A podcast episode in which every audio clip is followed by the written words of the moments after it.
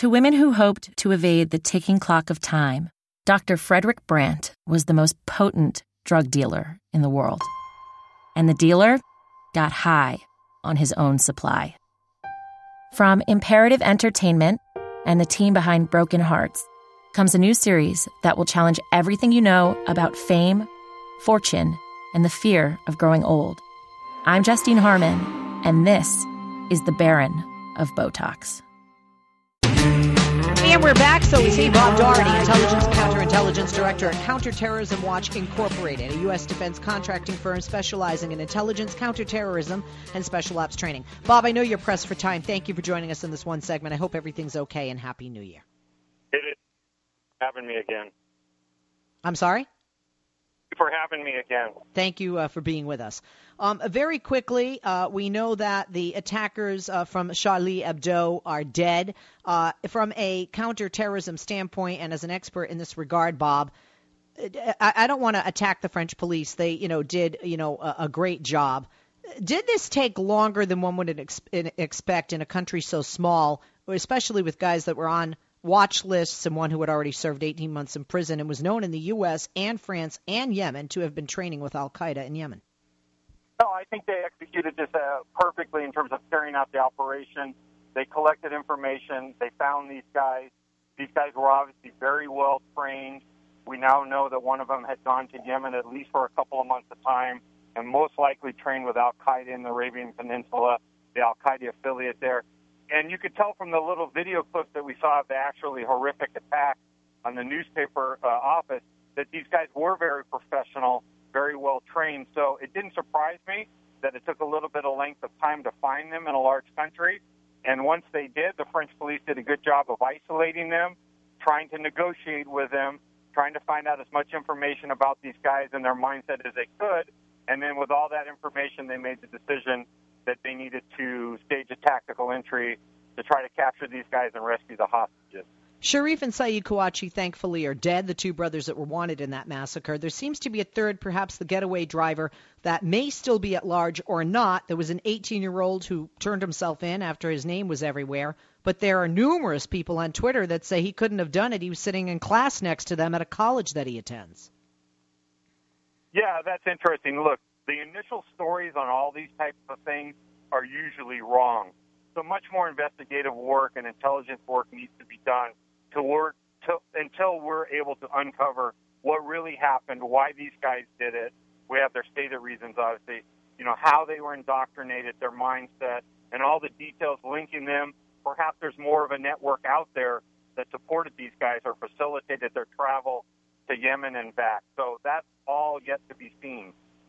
In situations like this, Bob, is it your experience as a counterterrorism expert that there will be copycat uh, type attacks in Paris or anywhere else in the world?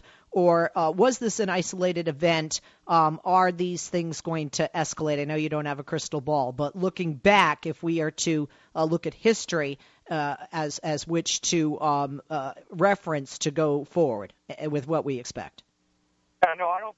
We can characterize them as copycat attacks, Leslie. What I would say is this is part of an overall trend that has been ongoing both AQAP and the Islamic State or ISIS have issued calls in their in their websites on their magazines for lone uh, offenders, lone terrorists, to stage these type of attacks, and they've even included the targets that these groups want targeted. So, as long as that radical ideology is out there, and as long as these groups are giving motivation, so to speak, to their supporters and what targets to attack, we're going to continue, unfortunately, to see these types of attacks in the future. They're very hard to disrupt before they happen, and only good police and intelligence work will ultimately disrupt these type of attacks from occurring in the future.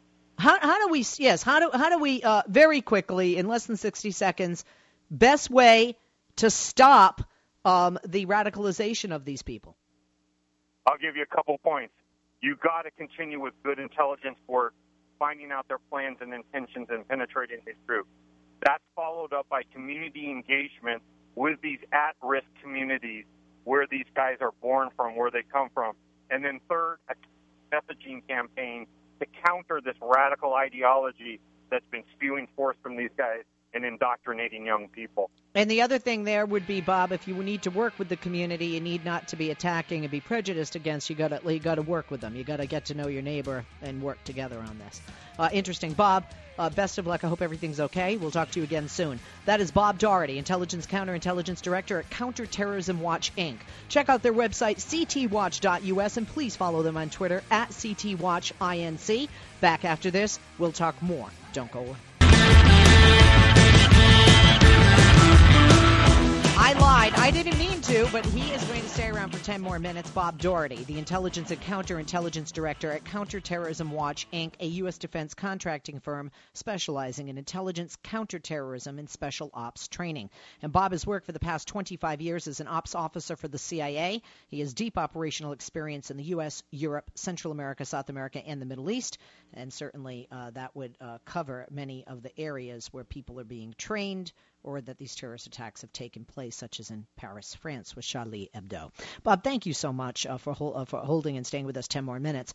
Bob, um, how come?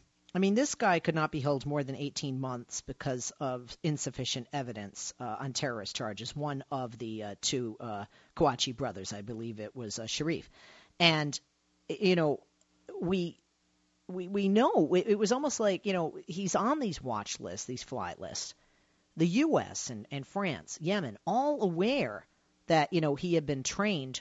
Why is it that we couldn't have prevented? Because when you talk about how we stop this these these guys, I, I kind of feel that maybe somewhere the ball was dropped to a degree with stopping this one guy.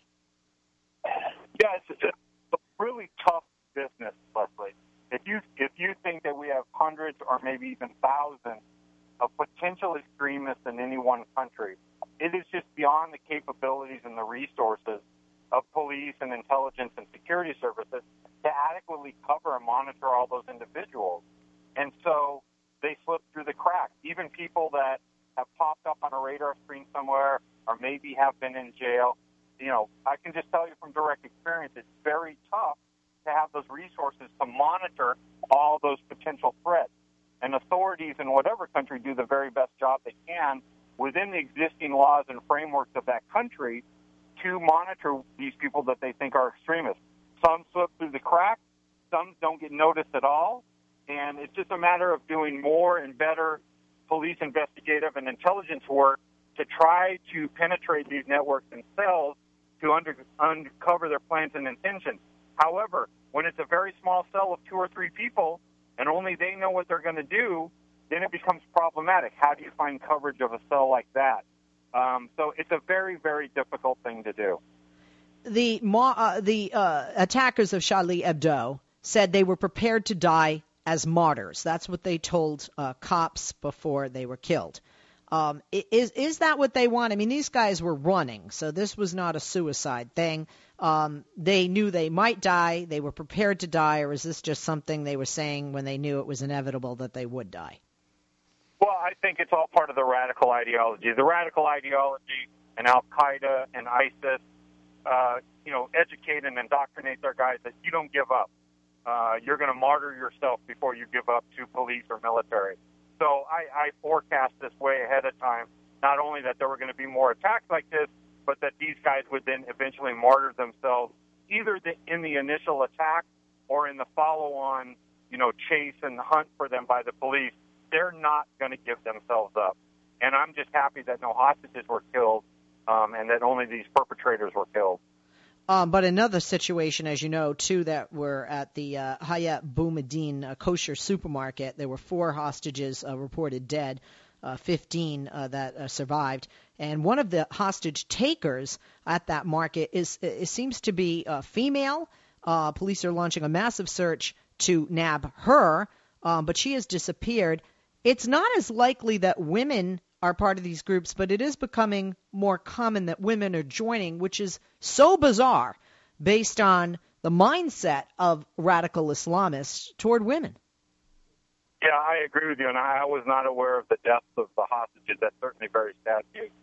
Yeah, no, more and more, Leslie, women are becoming part of these radical groups, not necessarily as operators or as or as the action people, but as in a support role and quite frankly, these groups are trying to attract young women For example, this in our class on the uh, on the threat of ISIS in the homeland that we give to law enforcement, we talk about how these groups on social media try to attract young Western women to them, and then eventually, unfortunately, what happens is once these young women and girls join these groups, they become sex slaves or they get used for all these nefarious purposes um, and basically get abused by these groups. So it's not a pretty outcome for them either way. So, uh, you know, if some, yeah, because if these guys drop a bomb to you and push you into uh, the middle of a square, you didn't have much of a choice in that, perhaps. Exactly. Um, according to CNN, we have new uh, information on this. Uh, the woman is 26. She remains at large. French authorities are working uh, to uh, find her. Um, and, uh, y- you know, uh, the terrorist at the grocery market said he'd kill his hostages if police moved on the brothers. Uh, does that show there is uh, a connection, or are these guys just trying to show their solidarity with these uh, two terrorists? It, it could be either either one, Leslie, and I think that's still to be determined. They, they could be linked, they could be part of the same small cell, or he could have just been doing it out of support for these guys. Um, so again, we, we need more information before we can make a determination on that. Uh, Ethanoia, Ethanoia on, ter- on Twitter uh, tweets and asks you a question. Why did they wait so long, Bob? They caught the terror, uh, the terrorist who was holding the hostage, the suspect at the kosher market by surprise, but it wasn't enough to save all of the hostages. I mean, four people uh, died. Um, you know, why, some people say, you know, why wait so long? Obviously, it's easy to be critics outside or, or judgmental. Um, never been involved in a standoff situation, a hostage situation, and a hostage situation with a terrorist. The same type of uh, hostage negotiating, would you say, 101, or very different, Bob?